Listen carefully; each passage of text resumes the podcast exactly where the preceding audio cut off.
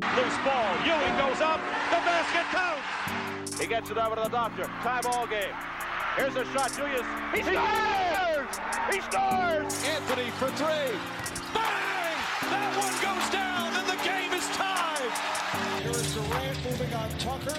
He turns. He shoots. Yes! With one second remaining. talking Knicks, Nets, and all things across the association. This is Pick and Pod on WFUV Sports. NBA free agency is underway. The draft is over. We're here to break it down on Pick and Pod. Jack Roach and Chris Persianen alongside me, Thomas Aiello, filling in for Kelly Bright as the A host, who um, is not here this week. But we still get to talk NBA free agency. Oh, what a jolly season it is, guys. As teams, now this was not a deep free agent pool. We know that DeRozan was supposed to be the main headliner. That was if Kawhi Leonard didn't opt out, but it all looks to me that he's going to resign with the Clippers. And Chris, you're you've been all over the NBA free agency. Your Twitter feed has been, I'm sure, blowing up. And there are teams out here that were giving people money. And I want to start with those top four names, specifically with DeRozan, Lowry, um, and John Collins as the three biggest names, as we could say, were going on here in NBA free agency. Who do you think was given out the most money? Who was the best deal? Who was the best fit for their teams? I think it's it's probably um well out of guys that are moving, I'll say Lowry to to Miami, but I think you know Paul staying in Phoenix, um, re-upping four years, 120 million. Um, a lot of money, a lot of money for a guard of his age, but his impact, you know, on that franchise, undeniable. You see franchises get in situations like the Jazz and Gobert, the Heat and Butler, where you just kind of have to pay that guy a max. Um, I love the Suns keeping Paul. I love the Heat getting Lowry. There are other additions, PJ Tucker, retaining Oladipo, both low cost. Um, that's really good. That's really, uh, Lowry, Butler, and Adebayo are, are going to be really good next year. Um, you know, we can wrap up the pod with uh, some some Eastern Conference standings predictions, but I, I think Miami is a, a top four team just to be conservative. Like a- after these moves, y- you can't hate what Pat Riley's done there. He made the most of this offseason realistically um, going out and getting the big fish and Lowry, you know, Paul and Lowry, both Knick targets as well. New Orleans Pelicans. And then uh, you have teams like, you know, the Suns offering Paul money to stay. Th- these guys were sought after. Um, this is not a team, you know, paying someone a bigger contract than they deserve to try to get them to. Now, th- these guys were the big fish and, and in, in Paul and Lowry. And Lowry going to Miami is a great move for them. Paul staying in Phoenix, good move for both sides there, in my opinion. And then um, I'll I'll say my least favorite. I'll drop my least favorite fit as well. I know what you're gonna say. I know what you're gonna say. uh, You're gonna say New Orleans. No, Not New My Orleans? least, my least favorite fit of the biggest signings. Oh, I thought you were gonna say your least favorite like off-season move. Oh, that's because David Griffin stinks at his job. That's a different story. DeMar DeRozan is getting paid almost $30 million a season over the next three. They, they surrendered Thaddeus Young, who was arguably their second best player behind LaVine last season before the Vucevic trade, and a first round pick and a second round pick for the opportunity to give DeRozan that contract. Now, if you asked me five seconds before that signing and the sign and trade announcement what I thought of Chicago's offseason, Caruso on a four for 37, Ball four for 85. I I literally would have said they're they're, they're doing good. They got to keep LaVine, got to invest, keep pieces coming in, keep their pieces that they have. Coby White, invest in guys like that. Um, and then they did what they did. And now I hate their offseason and I laugh at all of the Knick fans who, back when we hired Leon Rose, were like freaking out. We could have hired Karnisovas. And yeah, Karnisovas would have just given DeMar DeRozan $28 million a year to not be able to hit three pointers. So, Jack, I don't know. I don't know how you're feeling about um, my favorites in in Paul and Lowry, and then my least favorite in DeRozan. And you know, you know what? Let me give an opinion on the fourth one in one sentence. John Collins being worth twenty five million dollars a year is laughable. Now What? on to you. Now Why is that laughable? now, uh, he is a Trae Young merchant. Now, you would not expect this level of Trae Young respect from a Knick fan, I know. But if you look throughout the careers of Chris Paul, James Harden, soon to be Luka Doncic, and Trae Young, you will find numerous big men who are not that good at the game of basketball, who, via the pick and roll wizardry of their lead ball handler, were legitimately backpacked to their next contract, being bigger than what their previous one was look at look at Clint Capela there in Houston. Now you can say he's a very good center right now. Him getting paid all the way back then when he couldn't even pass out of the short roll, Harden had him looking really good. I think Collins is one of those players who thrives in transition due to athleticism, who isn't good enough to demand the ball in his own hands. So he doesn't have the ball in his hands and doesn't have the passing or playmaking chops to be a secondary or tertiary creator. So he's a rim running big out there that can't defend the rim. So you have to play him at power forward. And now we're looking at a case of glorified Obi Toppin. But if he's in, like, I understand that maybe like him at face value or, or him, if you take him away from a guy like Trae Young, maybe he's not worth that money. But they're in such a great position there. And if they play so well together, why not give him the money? He's going to get, like, it seemed like Minnesota, I think, was in on him, right? Like, he would have gotten more than that. Yeah, I don't know. I don't know how good it is that, that Minnesota was in on him. Um, But what I'm saying is, I, I would counter that the NBA salary cap uh, ensures that every dollar that you dole out has to be calculated. And I think they could have gotten a better basketball player or a collection of better basketball players with that cap space. I mean, look at their books now. They have Gallinari, Collins, Capela, all on these long term deals. Trae Young got the help he needed, but what happens when that team hits a ceiling again and again and again? What are you going to do? They're trying to dump Reddish for a first rounder because they calculated that a fresh rookie cycle would be would be more valuable than paying him.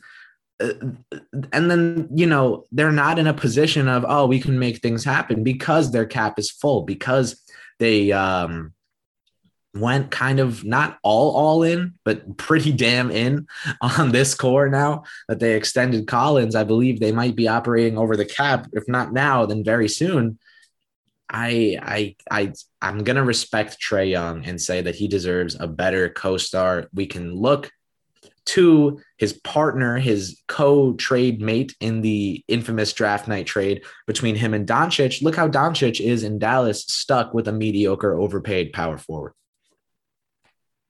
There's a ceiling. There's a clear ceiling on the team, and there was no reason for it. But both teams chose to go out of their way to hand out those giant contracts to those overrated players. They're going to have to fix their screw ups at some point, but that's a later problem for them, I guess. So cool that they got the cool dunk man back for $25 million a year. man. Dude, he was like the second best player on a team that made a deep run, you know? Like, I, I understand that. And I'm going to give the credit to Trae Young for being the a catalyst of that offense. I'm not saying that if you know, and like for example, let's let's go out let's go out west real quick, and then we can switch topics. But I just Yeah. I want to relate this to another team so that you get what I'm saying fully. Look, let's look out west at uh, a certain play initiator and play finisher that play in Staples Center, well known by everyone as LeBron James and Anthony Davis. Now, I don't discredit Anthony Davis for having the opportunity to play with LeBron James, but I don't say that, you know, they're like the one and two option. Like AD is the play finisher. That's his job. And what he can do once he gets the ball in his hands to finish plays is put the ball on the floor, take it to the rim, hit a jump shot from deep. John Collins maybe has the three point shooting coming along. He can't, he, I- I'm not trusting him on a team as good as the Hawks are trying to be in Anthony Davis's role. So he's not a second option. He's not, you know, Gallinari can do more on offense than he can. Their problem with him is getting him to be healthy. Collins is a rim runner who can't have a center's effect on defense. You're stuck playing him at the four. Now, it's not a bad thing entirely. He's a good player. He's just not so good that you hamper your cap situation for the next several seasons at the cost of keeping him on the team. I think what he does for that team because of how a good Trae Young is is more replaceable than people think.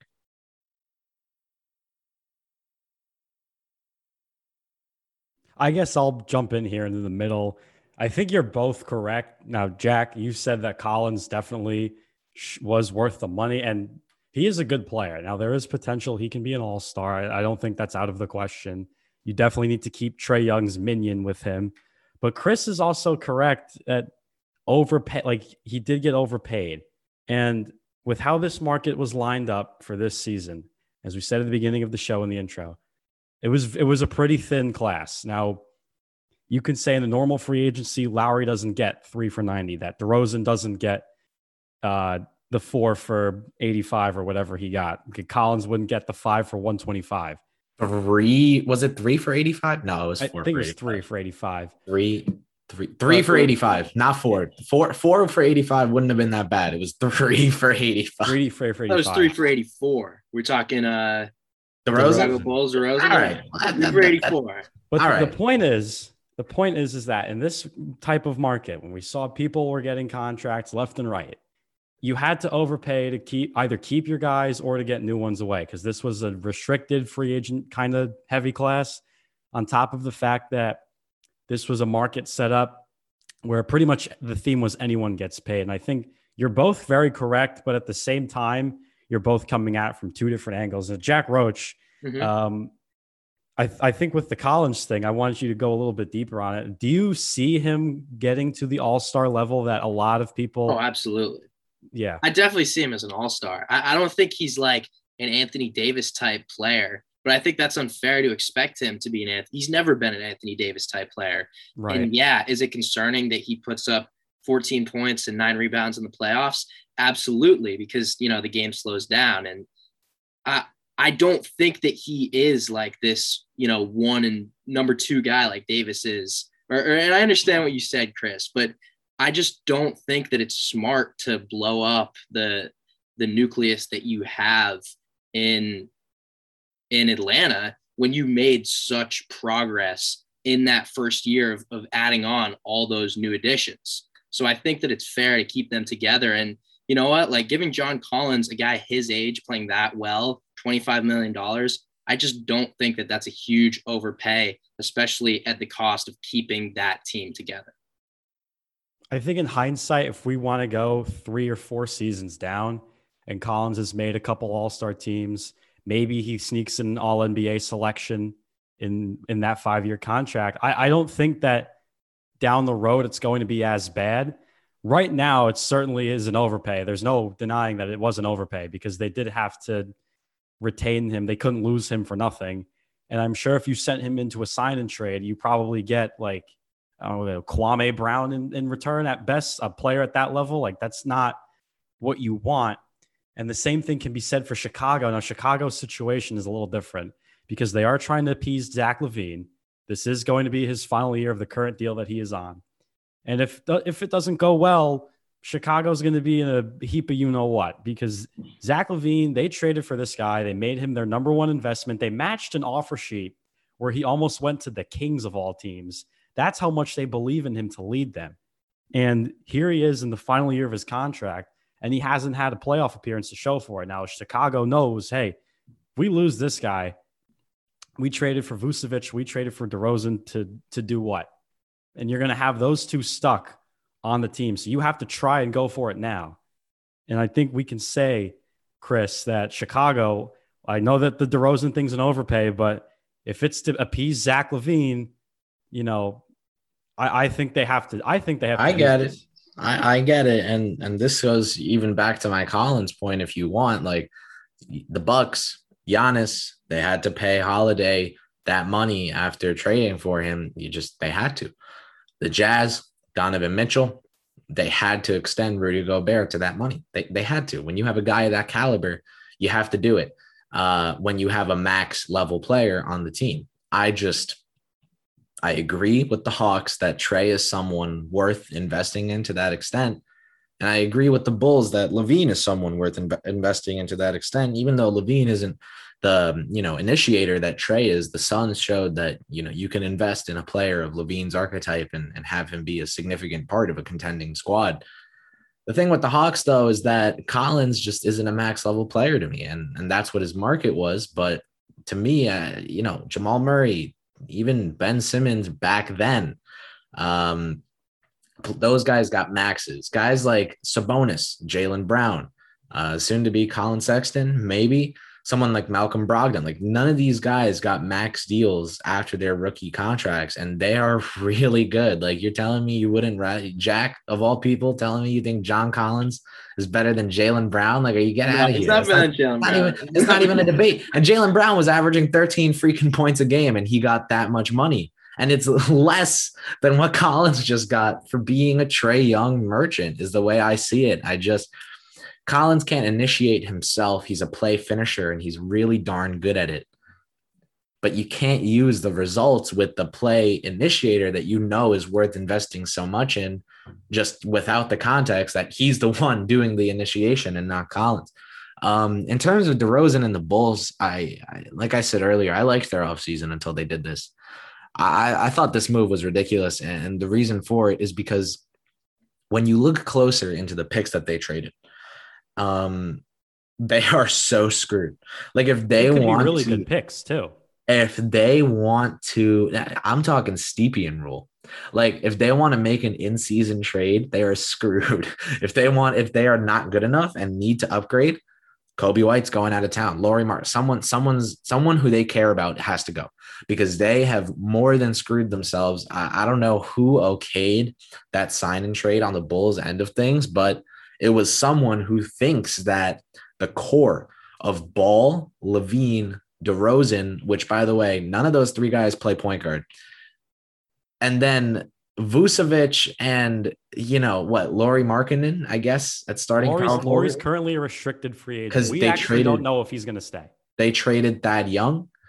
Um, okay, like they think that that core, that starting lineup with Coby White off the bench is going to get them you know, to an Eastern Conference Finals would have to be your expectation to go that in on that team. And if you ask me right now, I would tell you that the Bulls don't make the playoffs next year.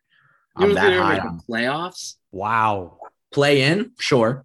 Wow. But I'm that high on teams like Indiana, Boston, Atlanta, and New York to take those four spots after your your powerhouses in Milwaukee, Brooklyn, now Miami. And as much as we laugh at Ben Simmons, Joel Embiid is Joel Embiid. I have Philadelphia in, in the top four as well. I think New York, Atlanta, Boston, and, and don't underestimate Carlisle and, and his Pacers. Man, that, oh, that guy is something that guy has something to prove. He's got TJ McConnell and Chris Duarte coming off the bench for a starting five of Brogdon, LeVert, Warren, Sabonis, and Turner. And they're they're apparently considering bringing Turner off the bench as well to get more shooting injected into the starting lineup, allow Sabonis to be more of a modern five and Turner to be a killer off the bench. I'm not sleeping on the Pacers this year, and I think that they are going to be a better basketball team than the Chicago Bulls. The way that the Chicago Bulls organized their basketball team is going to put Lonzo right back in that pass and then sit in the corner role that every Pelicans fan and every Lakers fan and every Lonzo Ball fan hates him playing. There he goes right back into it because they didn't sign a point guard. Lonzo Ball to me is like the same position that Halliburton plays, you know, a point guard, but not a point guard, like a shooting guard that's a point guard that you play off of a really good point. You, you know what I'm saying? And with Lonzo, that point guard is now DeMar DeRozan and Zach LaVine combined. That's not a point guard. They can both, you know, they both have playmaking ability. DeMar absolutely has playmaking ability. When San Antonio was playing him at the four, he was averaging up to nine assists a game uh, throughout certain stretches. Really impressive stuff. But full time with Ball, LaVine, again, maybe Markkanen, and then Vucevic. You know, which big man in that starting lineup can play a lick of defense? Which guard in that starting lineup can consistently get to the paint and, and draw a free throw at will? DeRozan can can do the free throw thing. DeRozan, DeRozan he's can still, get okay, still a very good player. Let, we need to stop with this DeRozan. When you surround him with shooters, not they, okay, Lonzo okay, Ball and on. freaking.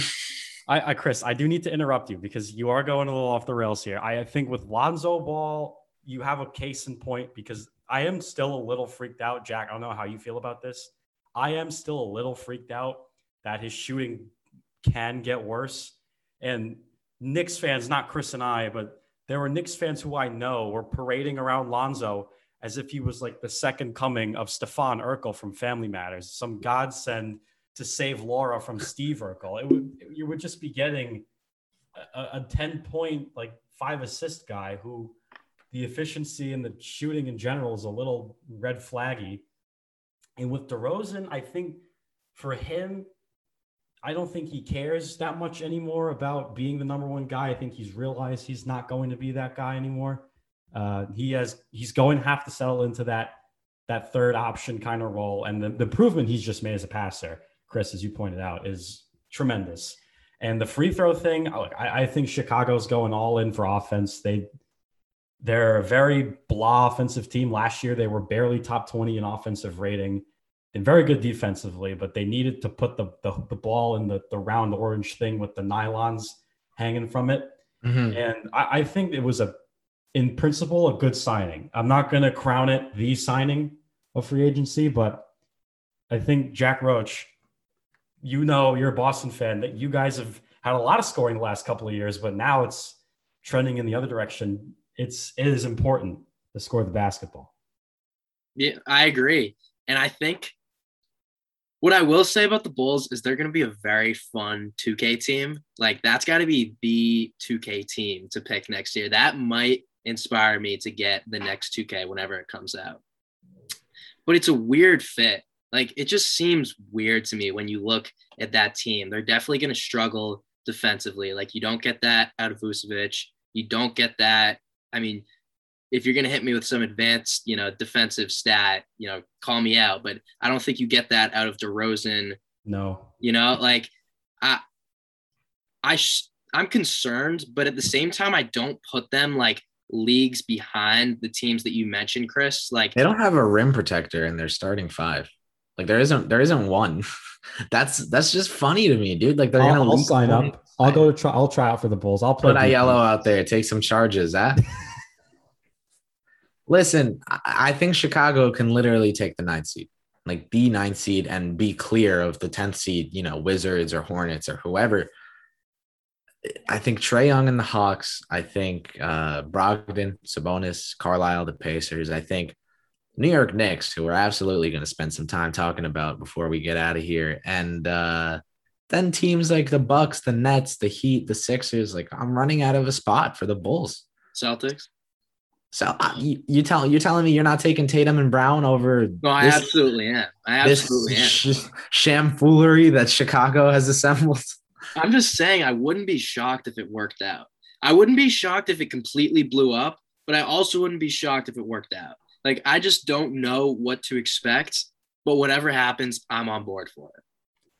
And shocking has been the word for the offseason of the Boston Celtics, if we're going to jump to Beantown, who have had the word is blah of the offseason. I think the word is blah. They traded Kemba Walker and two, three picks, I believe, two of them being second rounds, one being a pick in this past draft for Al Horford to come back. They also picked up Moses Brown and free agency.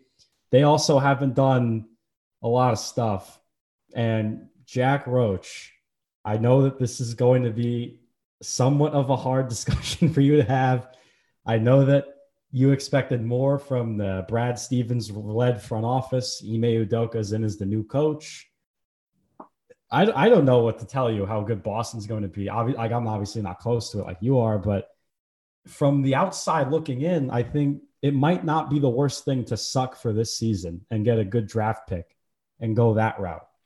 Yeah, think, you obviously have a different spin on this. I think my initial reaction to these moves is, man, Brad Stevens must have hated Danny Ainge. Like they trade Kemba Walker, get Al Horford back. They just sign Enes Kanter. You know, there's rumors they're going to bring back Isaiah Thomas. They might like. There's talks that they're going to trade Marcus Smart. Like, I just don't know what to expect, man. And I think that they're trying to clear, like they have a little bit of space and they're not expected to do anything with that. Like, I think that I know it's crazy, but there's been so much talk about like Tatum and Beal. And you know what? I don't ultimately think it's going to happen, But if you clear cap to try and make a run at Beal when he's a free agent next year because of that like St. Louis connection between Tatum and Beal, like they're playing in the Olympics together. It seems like they've got a genuine bond there. If you try and clear cap to make that happen, I am fine being a decent, you know, like bottom tier playoff team in the East. I'm completely fine with that. But the long term, like I just don't know what they're going to do long term because right now you talk about what you're confident for the future about, and it's Tatum and Brown, which we've had for a while now. So I'm not sure the route Stevens is going to take,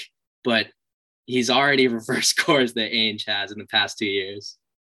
So I wouldn't be surprised if there was any saltiness between him and Danny Danny trades. I wouldn't be shocked if that came out in three or four years from now. I but think Chris, it says a you lot. do have something to add. I, I, I think it says a lot about the Celtics off season that uh, the main point here is will Bradley Beal sign in 2022? Um, let, let's talk about the numbers because I've taken them and I've crunched them. Let's do it. And and here's how it goes. You ready for a list of names? Tatum, Brown, Williams the third, and maybe Nesmith.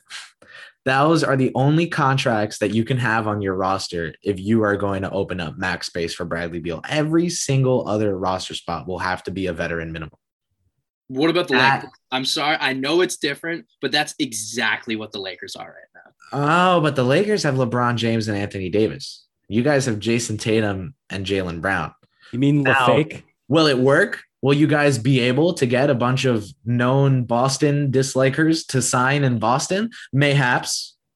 But will the team be any good? I think so. I don't, you know, it's like Beal, Brown, and Tatum moves me personally. I love Bradley Beal. I think he's underrated. Jaylen Brown is really good and really efficient. Jayson Tatum eh, was, I believe, a top 10 player in the league on my last, you know, postseason ranking, right at number 10, if not 11, but I think I think it was 10 in front of AD. I think I put him in front of it. Yeah, I did. I did do that. Um I don't think that those three with a bunch of veteran minimum guys like again, the the veteran minimum players you're to get are not to be like the Carmelo Anthony, Kemba Walker, former All-Stars that signed for lesser money because they really love the people where they're about to play, where they're about to unless you guys get together a freaking St. Louis club up there in Boston, I can't see a, a, roster taking shape that can win enough significant basketball games to make clearing out the entire roster for that big three worth it. Now, if they maneuver something, find a way to get over, around, whatever the cap, I, I just don't know what that path is right now. And this is in a league where cap space like literally does not exist at this point. Um, the thing is that Tatum and Brown are both already extended.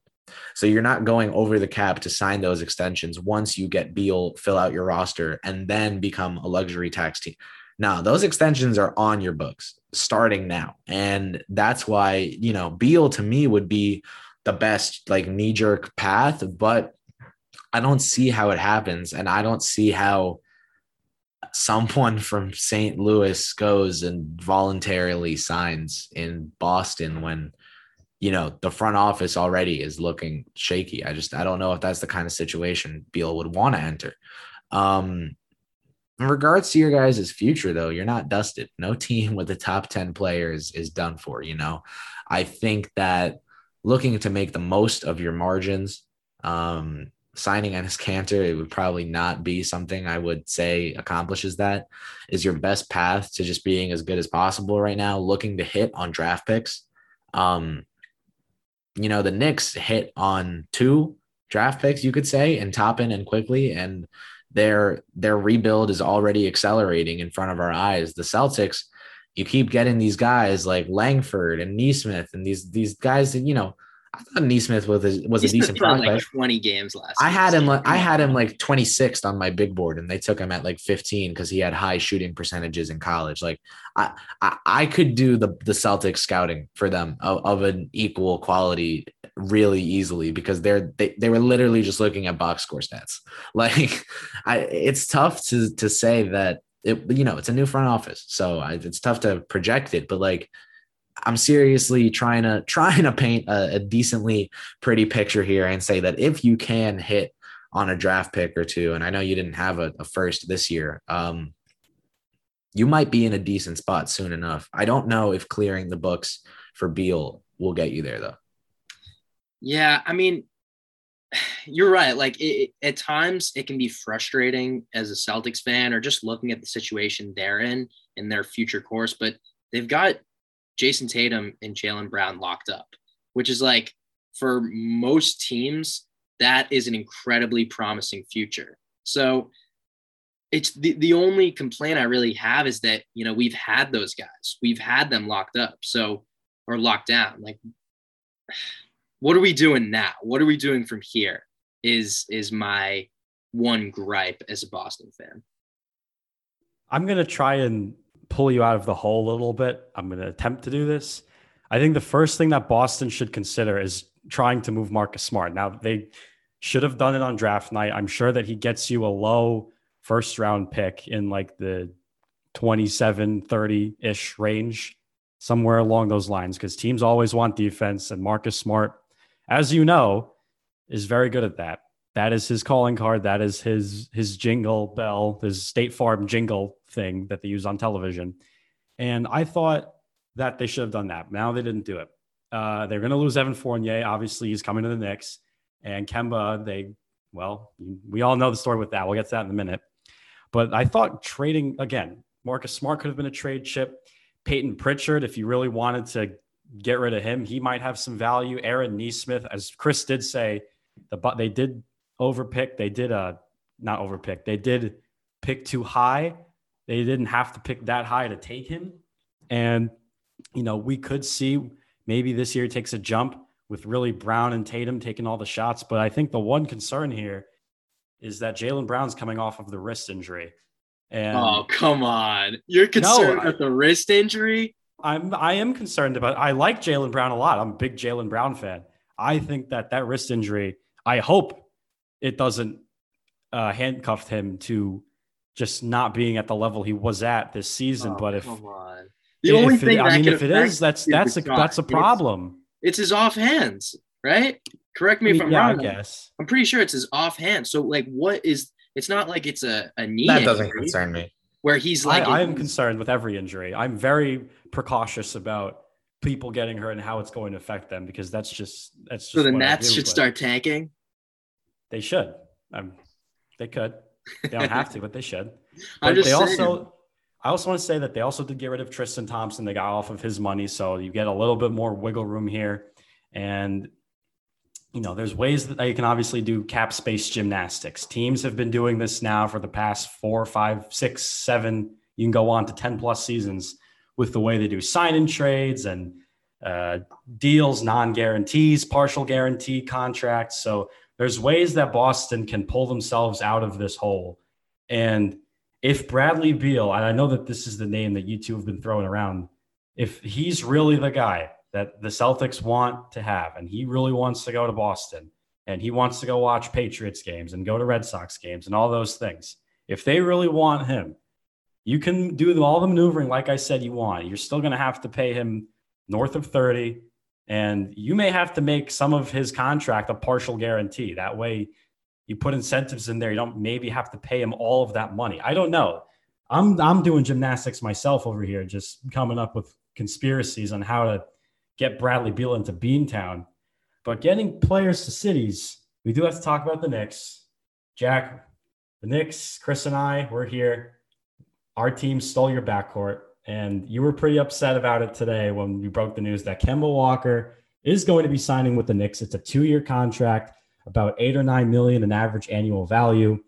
And Chris Persianen, I see the the Knicks shirt. I have my Knicks hat here, one of my Knicks hats this nice little orange and blue flat cap thing that I bought at uh, Modell's all these years ago. But I want to start with you because you are a fellow Knicks supporter. Um, Kemba Walker's coming. The prodigal son has returned home. And what can Knicks fans expect for him this year? I mean, I know that he's not the same player he was four or five years ago. He's certainly not washed, but he's definitely not at that 27 point a game. Wrong side of 30 and, and aging knees. No, I get your concern. However, I think it's really, really easy to see the appeal in these moves for the Knicks. And, and to sum up their offseason, going to start with their team from last season. It, it's the same thing. And here's what they did to change it their bench mob of guys like Jared Harper um, and Norvel Pelle. They've got rookies in Deuce McBride, Quentin Grimes coming in. Jericho Sims will probably be signed to a two way contract. I'm expecting Theo Pinson, from everything I've heard, to return on a two way contract as well. Taj Gibson back just like last year. Alec Burks, Nerlens Noel, both signed for about 10 million a season to two plus one deals, meaning that after next year, they'll effectively be expiring deals, which have immense, you know, value in a trade. Derrick Rose back for about 13 to 14 million a season. Again, that third year, not guaranteed, not a penny. So, an expiring after next season, if they so wish to use it as that way. Um, and if they want any of those guys back for a third year, they've got them at the price they locked them in for. The biggest acquisition salary wise of the offseason, Evan Fournier given a 17 AAV, you know, deal, um, fourth year, again, not a penny guaranteed. So a, a complete team option there. Three years invested into Evan Fournier. Um, an indication from the team that they're looking towards that 2024 free agency class as to you know not for the stars but for when they're going to re-up on on team wide talent next year's class is incredibly weak that instead of signing one year deals or one plus ones and saying let's look at this again next year they said next year's class stinks Let's keep some continuity in the building. Let's keep our guys in the building. Let's reward them for their hard work. Nerlens Noel came here on a one year, 5 million prove it deal. Alec Burks came here on a one year, 6 million prove it deal. They both balled out. Next for the fourth seed, they just got 10 million a year each. That's sending a great message around the NBA. If you go to the Knicks, take a little less than what you're worth and bet on yourself, they'll make it worth it for you. And if they don't, it's because you're getting paid by another team like Reggie Bullock did with Dallas. Now, the cherry on top for New York's offseason, of course, the acquisition today of former Celtics, uh, briefly Thunder, and famously Charlotte Hornets point guard Kemba Walker. Now, Walker, uh, to me, the way to look at this acquisition is is again looking to last year's team. I'll even start with with Bullock and Fournier. That upgrade now. Fournier might not provide the off-ball wing defense that Bullock did. Um, also might not have the ability to guard guys on ball that Bullock did, but I will say that anyone with a quick change of direction had Bullock in shambles last year. So Fournier might not be as big of a defensive downgrade as some are projecting it to be. Now, on the offensive end, Bullock potentially a better catch and shoot threat. Fournier is better shooting movement three pointers, off the dribble three pointers, handoff three pointers, coming off pin down screen three pointers. He's a better playmaker. He can put the ball on the floor. He can dribble. He can shoot mid range. He can get to the rim and he can draw free throws. He had an increasing free throw rate his last three seasons going into his uh, trade to Boston. Just a sign that as he's entering the prime years of his career, he's acquiring the final, you know, infinity stone to add to his offensive game and, being able to draw fouls. It's just a perfect amount of diversity now in terms of the variety of buckets that he can get you. And last but not least, as I was saying, with Kemba Walker coming in, replacing Elfrid Payton, you're going from a point guard that could potentially get to the rim and potentially make a smart pass to one who has an incredible, incredibly quick change of direction. Almost did a duck impression there. Um, and has the ability to shoot from deep. Payton has the ability to shoot from nowhere. And just having someone like TJ McConnell instead of Elfrid Payton to call back to earlier in the episode would have been a large upgrade for this team. Kemba Walker, his ability to maintain pace, find open teammates, and get buckets late in the game. I mean, coupled with the fact that I'm sure, as Mr. Roche knows well, Walker and Fournier were by far the the catalysts, I'll say, of Boston's best lineups last year. Walker and Fournier, most lineups that contained both of them were at the top of Boston statistically. And together in their first, I believe, 95 minutes that they played, um, maybe that was the first 10 games or so. They had a plus 30.8 net rating. I mean, these guys just had great chemistry from the first game in which Fournier went 0 for 10 in a Celtics jersey. Walker was the first and the loudest teammate post game when talking to the media in terms of defending Fournier, um, saying that it was tough for him to have come to a new situation, a new city, and, and make an immediate impact. He had his back. These guys are now going to be rejoining forces with the exact same eight members of the Knicks playoff team last year. Talk about cohesion up and down the roster. I'm incredibly excited. This is going to be a good season for the New York Knicks. You know, they're not ready right now to beat Giannis or to beat Durant, Harden, and Irving, but they weren't good enough to attract a free agent such as Kyle Lowry. And that is why improving had to be the goal for New York, especially with the head coach like Thibodeau. To see them make these moves and come away with Walker and Fournier for less than 30 million combined a season. I mean, man, I'm so happy. I'm so happy as a Knicks fan. And I think that, you know, they got a guy who satisfies that New York side of the fan base and Walker, who loves the, their real hoopers. And then they got the analytics guy and Fournier, who's going to come and help out every member of the starting lineup. I mean, they just addressed their biggest problem that was exposed in the Atlanta series. They now have four players as opposed to two players in the starting lineup that can create their own shot. What an incredible slew of moves from Leon Rose and company. Yeah, I'm never going to tell. Sorry, go ahead, Jack. I, am going to keep it brief. I'm never going to be able to give you the same Knicks analysis or anything close to what Chris gives you. But what I'll say is that I'm impressed by Leon Rose not panic signing, kind of doing what Chicago did and getting Lonzo and DeMar DeRozan. Like if I saw those guys in Knicks jerseys, I would be upset in the direction that you guys were going. So, you know, I continue to be impressed. That's all I'll say.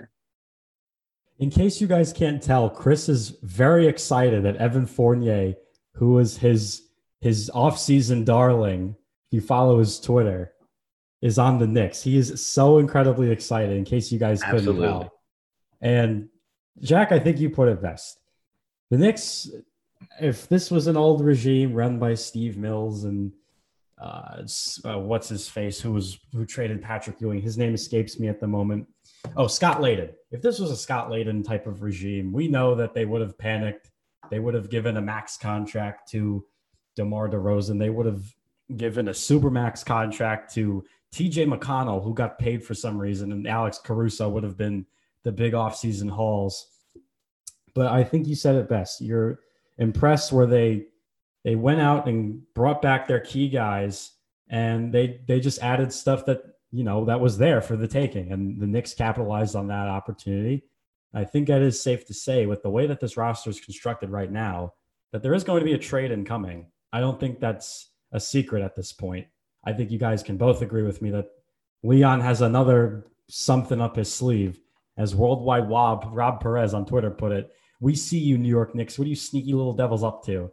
And sooner or later, they're just going to pop off the page and do something completely out of left field. I'm talking like uh, not even like short porch Yankee Stadium kind of stuff, like Comerica Park. They're coming from that left field. That's how far in they're going to be coming from. That snag the next disgruntled star or the dream comes true where Zion goes to the Knicks. That would be absolutely crazy. But yeah, they they really didn't panic. Leon and company knew exactly what they wanted to do. And with that, I think we can wrap up with who's going to land where, especially in this East, because it's it's loaded now with teams like Indiana. They hired Carlisle, who escaped uh, Haralabos in Dallas. you have the Boston Celtics, who are just the ultimate wild card. The Knicks, the Bucks, the Nets. Uh, the 76ers, or should I say the Philadelphia Joel Embiids, because Ben Simmons does not know how to play basketball at this current moment in time. Tobias Harris is a Philadelphia 76er. Put some respect on our our, our fellow New Yorker there. Huh? All right, I'll I'll give you that one. And then we have it's it's just an all over the place East. Jack Roach, I want you to give me one team that you think is going to surprise everyone, and one team that I that you think will maintain their hands on the horns of the of the deer here. Can I can I go a little outside the box because Yeah, go for it. I think that, we love that. I think the 76ers aren't going to trade Ben Simmons. That is my take and I think they're still going to be really good because I'm All sorry, right. I'm sorry to hurt your feelings. Ben Simmons is still a really good basketball player. They've got a good team. Like I still think that they can contend for the Eastern Conference Finals, like as is. So that's my take. That wow. So I mean, I do I do want to jump on the Ben Simmons point before I let you speak, Chris.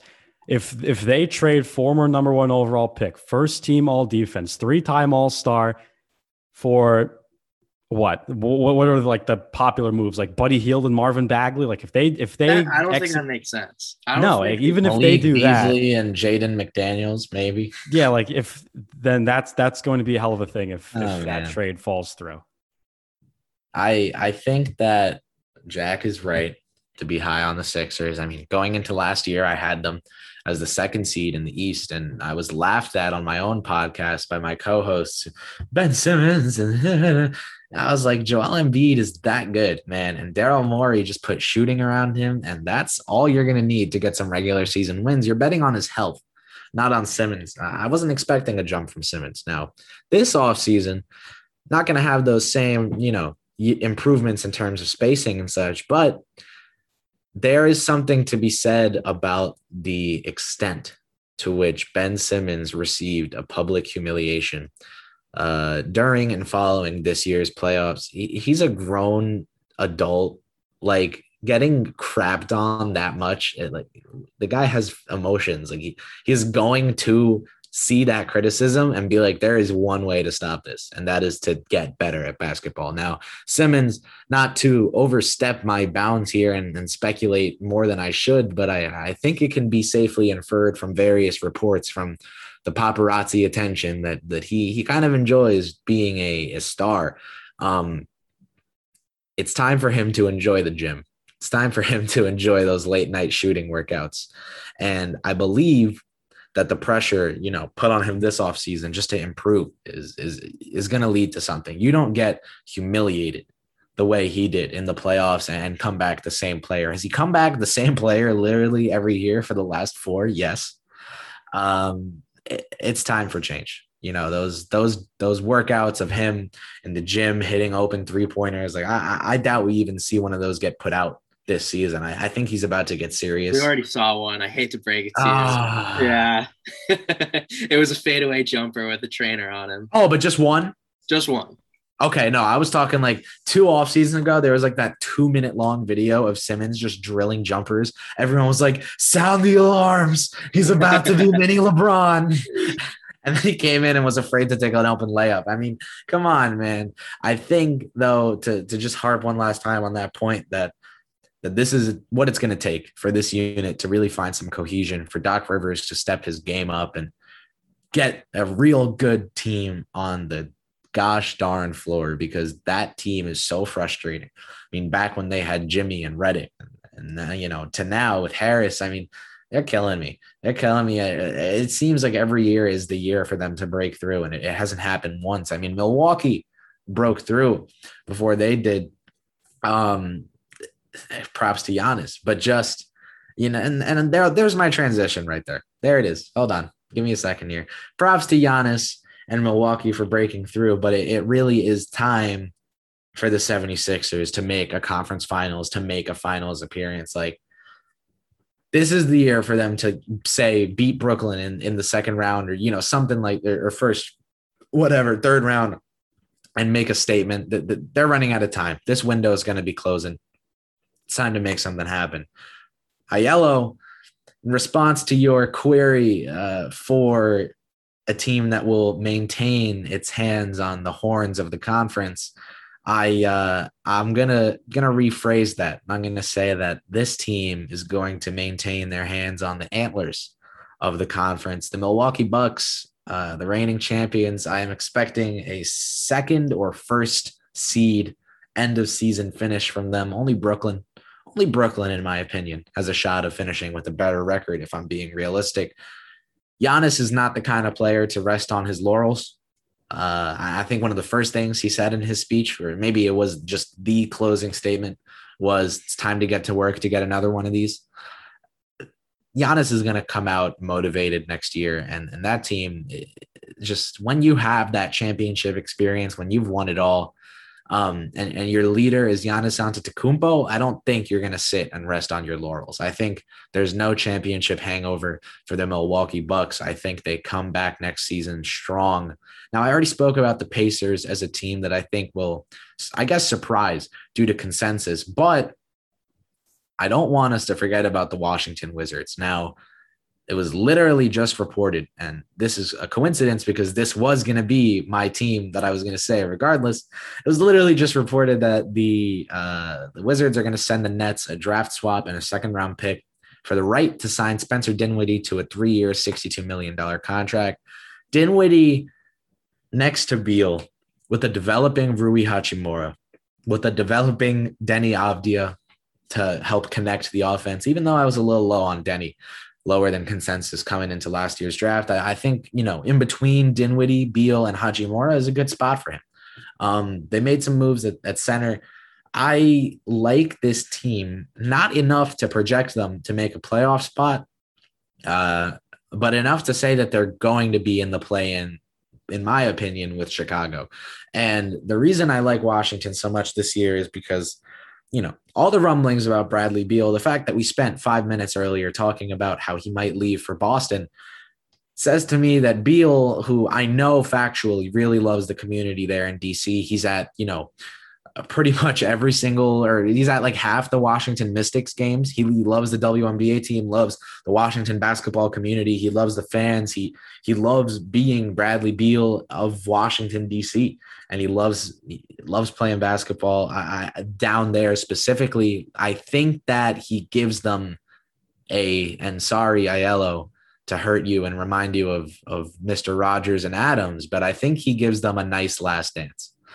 And I think that Bradley Beal, although he may find his way out of Washington after next season, perhaps here in Madison Square Garden, uh, or also perhaps in the Smoothie King Center. Because if you're telling me that David Griffin isn't going to get desperate enough to offer Brandon Ingram and a truckload of first round picks, then I think you're lying to yourself. Um, he's going to do right by those Wizards fans. He's going to give them one hell of a year expect the Wizards to make some noise this season, even if it doesn't result in a top eight seed. I'm going to jump completely on the other end of the spectrum. I think that the Wizards are just wasting everyone's time trying to be good when they really should be tanking. And the Indiana eh, you might be right about that, but it's Beal who has the power. That's true. But I also think you're right with the Pacers and Jack, I, the Philadelphia 76ers. Yeah, I, I know that we make fun of Ben Simmons and the, the trades and all the. I, I don't know. It's it's Doc Rivers is in charge, and it's a very odd uh, front office led by uh, none other than the abrasive man himself, Daryl Morey. He's a very weird guy who doesn't seem to care for his feelings of his players, and he just blindly will make a trade to fit his magical algorithm. But the point in case is the NBA season. Some of them are won in the offseason in free agency, but we are gearing up here for one heck of a ride for the 2021 2022 NBA season. If you guys missed any of the Pick and Pod episode here on Spotify or wherever you're getting your podcasts, make sure to go check it out on our YouTube page at WFUV Sports. Always posting stuff weekly, daily, minutely, hourly, whatever you want to say. And that's going to actually do it for episode of Pick and Pod. For Jack Roach and Chris Persianen, I'm Thomas Aiello saying so long, and we'll see you guys next time.